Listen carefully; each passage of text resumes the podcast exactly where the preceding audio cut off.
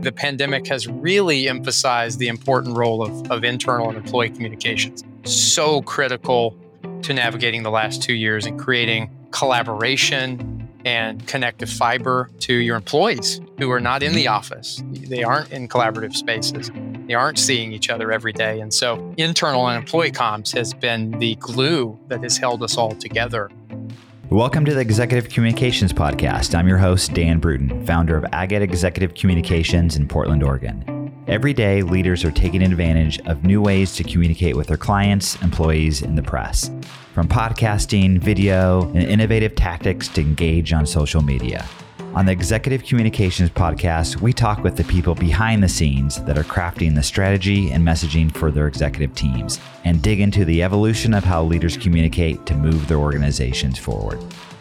Hey everyone, welcome back to the Executive Communications Podcast, a series where we explore all things communications and modern strategies that leaders are using especially during this time, the past 20 months. So I'm very excited to have my next guest, Justin Saya, the acting vice president of marketing communications for Silicon Valley based Bloom Energy.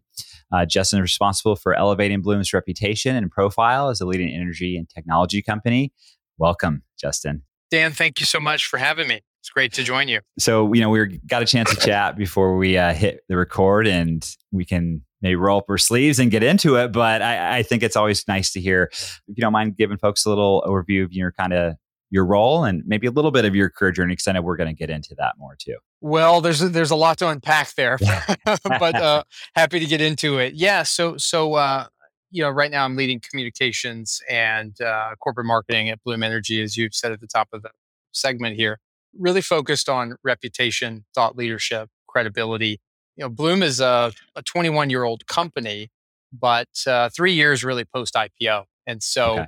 still in kind of the early stages when you look at late life cycle industries of uh, making a name for itself in the energy space. So uh, growing really, really quickly, staffing up, hiring up, uh, rolling out new products and services uh, very, very quickly. But uh, we're a, obviously in a place where we're really professionalizing investing in the business for growth. And mm. so, you know, I've been here for about two years now and really been growing the team and growing the velocity of the company. We, have got a, a, growth trajectory and expectation from the market that we're going to grow long term.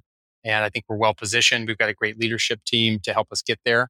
And, you know, communications and marketing are going to be a key part of that as we go mm-hmm. forward. And you've seen the company uh, recognize that and make significant investments in both people and programs in relation to to those uh, those functions. Yeah, thanks for that context. And I know a little bit about your background. Uh, you know, you have worked in kind of on the political spectrum, but also served in, as spokesperson for some companies. So, if, um, if you don't mind giving a, just a little bit of context of that too, I think that'd be really helpful. Yeah, sure the interesting thing about what we do in this space, uh, you try to describe your career and, and where you've been and what you've done. And I'll boil it down to this. My, my wife describes what I do as, you know, he's just a loud mouth and a pretty face, which is, you know, I think there's probably some truth to that. And it's probably not the side of the coin that I would like.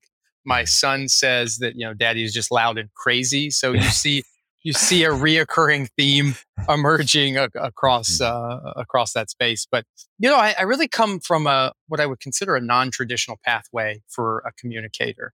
I, am essentially a failed engineer. I started in mm. college as an engineer, chemical engineer, and found out after tours and pulp and paper industry and textiles in college that hey, maybe this was not where I wanted to spend my life uh, and had a bit of an awakening one day in a fluid transport class and said, maybe my skills are best served elsewhere. And so uh, mm. ended up really in a political track coming out of college, which is an interesting space. So, as I mentioned earlier, non traditional pathway. I, am not APR accredited, I'm not a journalism, I don't have a journalism mm. background, I don't have a master's in communications.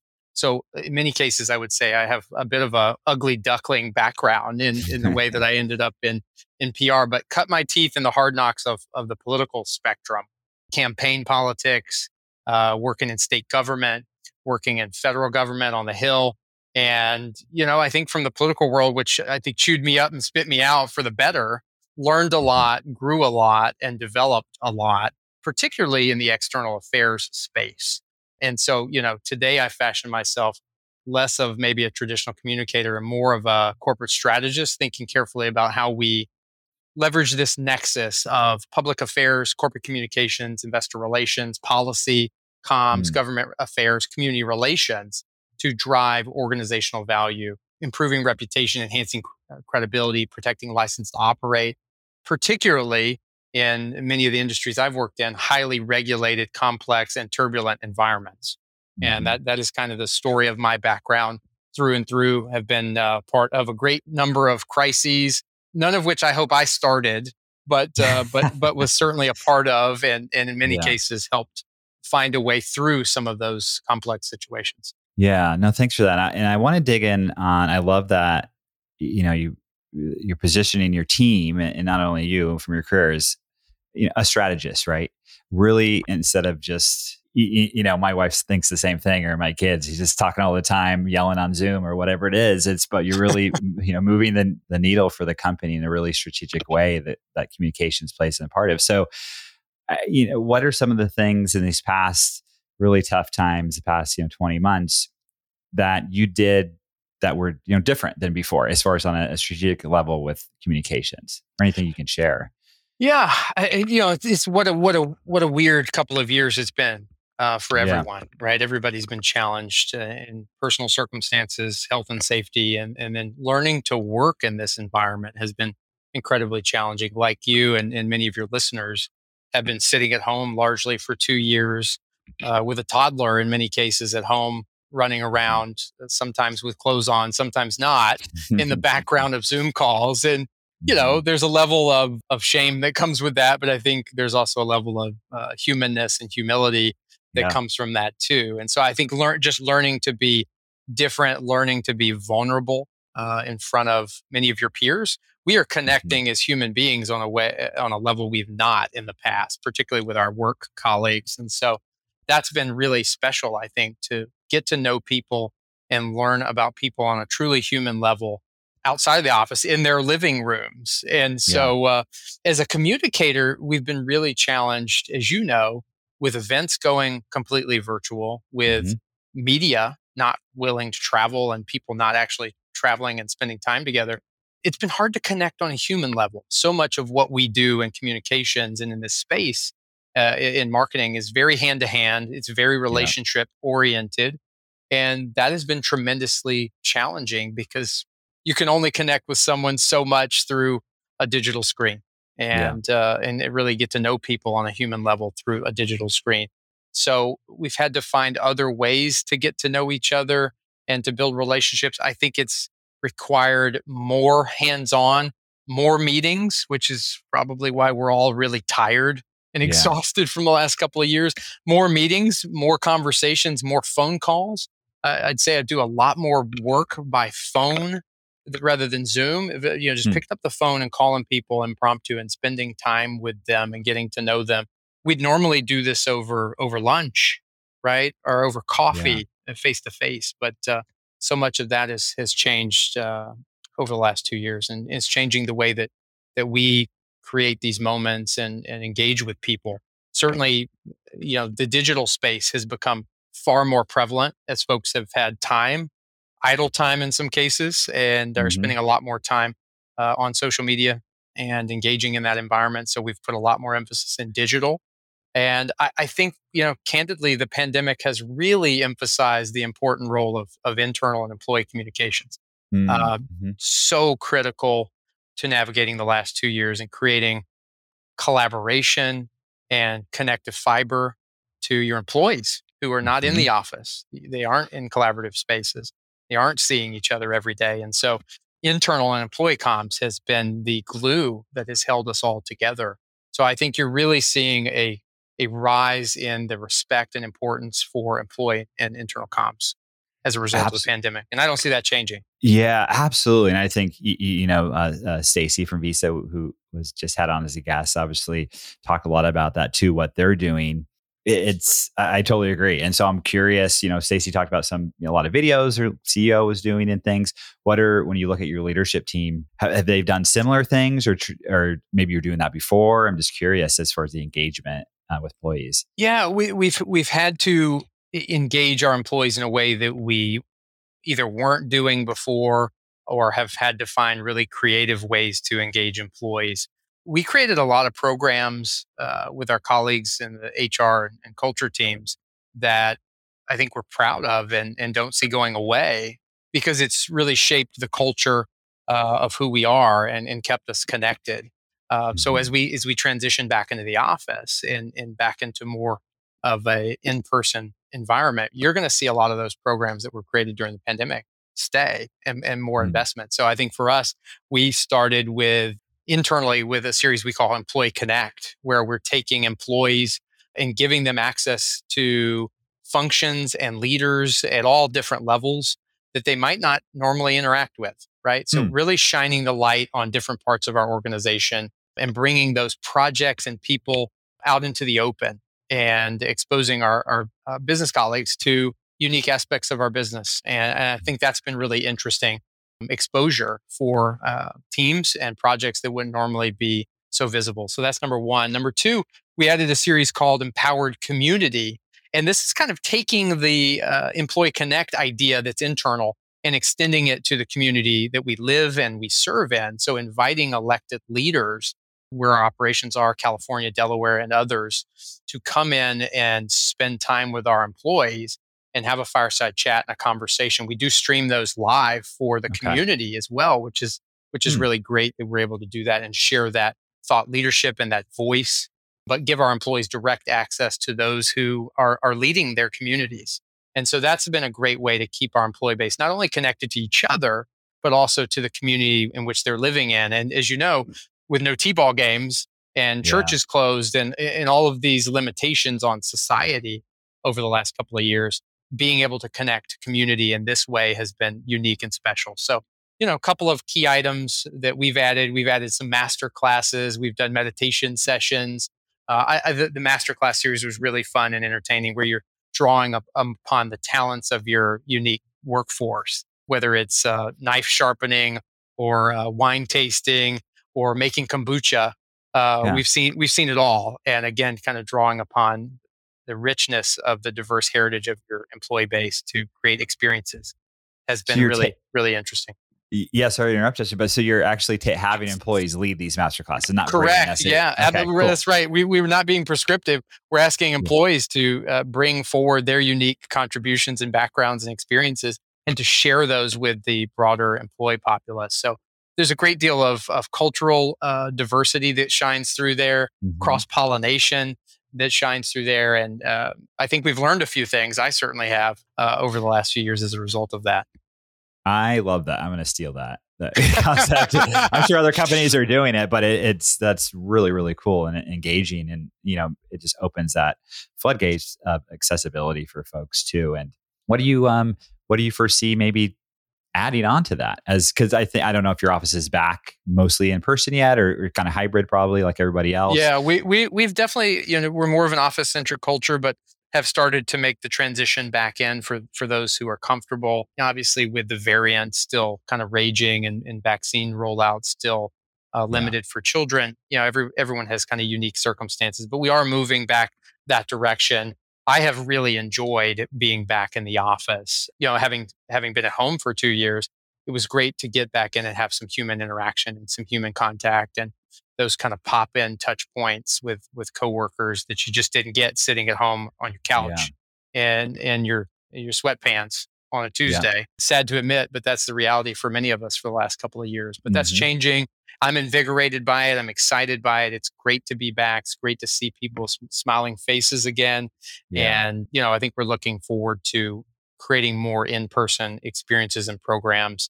You know, we've we've just come through a celebration of Diwali last week at our mm-hmm. office, which was just tremendous camaraderie and, and just a, a, coming together of the community here, which was just a wonderful experience. And then we had a Halloween costume party recently. So, really kind of easing cool. people back yeah. into it, but giving folks a reason to be here and to, a reason to come back and enjoy one another again. And I think for a yeah. lot of people, they'd forgotten how much enjoyment that brought to their life. Absolutely. It's like it's been long enough where we do forget how much we that you know just fuels us or or feeds us right so i, I love that and you know, one of the things is you know some of the different things you were doing. I want to get back to your colleagues on your executive team. Did they kind of like your ceo other other folks did they embrace the different way of communicating whether it's internally or externally? Or was it a little bit of coaching? Was it a little bit of uh, nudging? Or i'm curious on that. No I, I think we've got we've got a great leadership team a really dynamic group of people that come from all walks of life prolific backgrounds from from years of service to in many cases iconic brands part of the success of some of these programs is because we've had executive champions and sponsors who really leaned in, and in some cases, to lead these efforts, to support these efforts, to bring uh, voices in to some of those conversations from the outside, uh, people in their Rolodex and their network. So um, eh, that that buy-in and that support has come from the executive team, and I think they've really been at the forefront of leading some of these efforts. And I think with that buy in and that support and that visible face, uh, yeah. it's why these programs succeed. Yeah, absolutely. And I think for kind of the next topic conversation, I want to talk a little bit about, you know, kind of the crisis work you've done, the crisis communications, and the things that you can share just as a communicator, how you've grown from it. But I think there's a lot to dig into. So I don't know where to start with that, but maybe uh, feels like a loaded, really feels like a loaded question, Dan. I, it, really, it really does. I'm not trying to get get you yeah, by any means. Yeah. I think it's more, I you know, where I'm interested in digging in is what have you learned instead of you know being a spokesperson necessarily when these yeah. things might happen, coaching maybe executives or you know strategies you've been able to kind of evolve through different things you've had to go through that have been really effective, but come off really authentic and empath- empathetic as well. If that makes sense. I, I think that's a, it's a great starting point. You know, uh, having having been through the oil spill with BP and Deepwater mm-hmm. Horizon, or you know, uh, uh, corporate campaign at, at, at Nissan, I've been through a lot over the years, and you learn from all of those experiences. I would say, you know, your first real high level corporate crisis, you don't know what you're doing, right? You've yeah. never been in this moment. You've you've been trained you know been equipped with some mm-hmm. tools and resources but you're never really ready for that moment and i think as you go through these experiences over and over it becomes more habit you harden a little bit from it but in that moment you also become i think much more calm and confident in how to deal with some of these circumstances so you know i was the fledgling early on running around with my hair on fire yeah. in my first crisis. And now, having been through a number of these kind of big corporate reputation type uh, events, you, you approach it with a stillness and a level of calm in organization because you've seen how this plays out, often through your own errors mm-hmm. and your own experiences of the past. While everyone else is kind of swirling, you're focused on what do we do next? How do we organize mm-hmm. people? How do we create information flow? How do we calm people? How do we create mm-hmm. uh, genuine authenticity in the information that we release to the public or to those impacted? H- how are we uh, empathetic in our messaging and our mm-hmm. conversations with those who are impacted by these situations? Because there is really a human element, a human toll to communities, to employees. Yeah. Oftentimes, employees are a forgotten stakeholder in all of this. Mm. Uh, uh, crisis creates trauma for employees and their families uh, that was a, a, real learning from our experience in the oil spills. Of course, there were massive uh, external impacts, but at the end yeah. of the day, you have a, a company, a global company, hundreds of thousands of employees, and many of them are working at other parts of the world. And because the brand was tarnished and there was reputational damage done, those employees at other parts of the business were were judged. Their yeah. Uh, their families were judged by association and that can be really traumatic and, and difficult for employees and so recognizing that is is important so uh, you know i think as you go through these you don't always have the answers i, I will never have all of the answers but mm-hmm. you start to see patterns emerge you start to have a, again a level of stillness and calm i think more slowly to move to action eh, you're taking it all in you're assessing the situation and in that stillness uh, comes solutions oftentimes and problem solving and and strong strategic thinking. That's really, really important insight. I didn't even honestly, as you know, as someone outside looking in, some of these things that have happened, tragedies. Obviously, the, the BP thing was very public. You know, thinking about the employees, right? And it, like you said, it's it's traumatic experience. I think that's gr- really great uh, insight to put in front and center.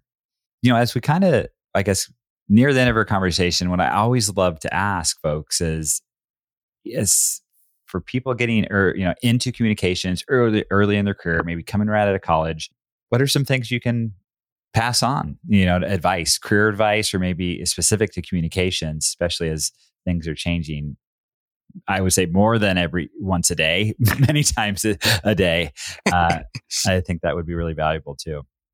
Yeah, ha- happy to offer some contributions there. I, you know, it's interesting because I ended up in this career field accidentally. And mm-hmm. I'll share some advice that I got along the way. The first advice I got was as a college student, was trying to understand what do I do with my life? right? Mm-hmm. I was thinking, do I want to get into politics? Uh, do I want to get into communications journalism? History, English, I wasn't sure, but I knew I, I knew I liked to write. I knew I enjoyed, you know, kind of verbal prose. Mm-hmm. Uh, so I, I got some advice to, to call a, a colleague. So I called randomly one day to to the Hill to to Washington D.C. I called a hmm. congressman's office. There was a chief of staff there who I did not know, but it was sort of a third party connection. Said, "Call this gentleman. He can give you some advice." And and so I spoke to this gentleman, and he said uh, he was very gracious with his time, particularly for someone he had never never never knew and had no no reason to spend time with. He said, "You need to spend some time to get published. That will help you in this career journey that you're you're on and where you're aspirationally headed towards." And I thought, okay, well that's easy. I'll just I'll just go yeah. home and write some things and I'll get published and this yeah. will open up all sorts of career paths for me. Uh, I, I now see that the whole point he was making was it's hard to get published.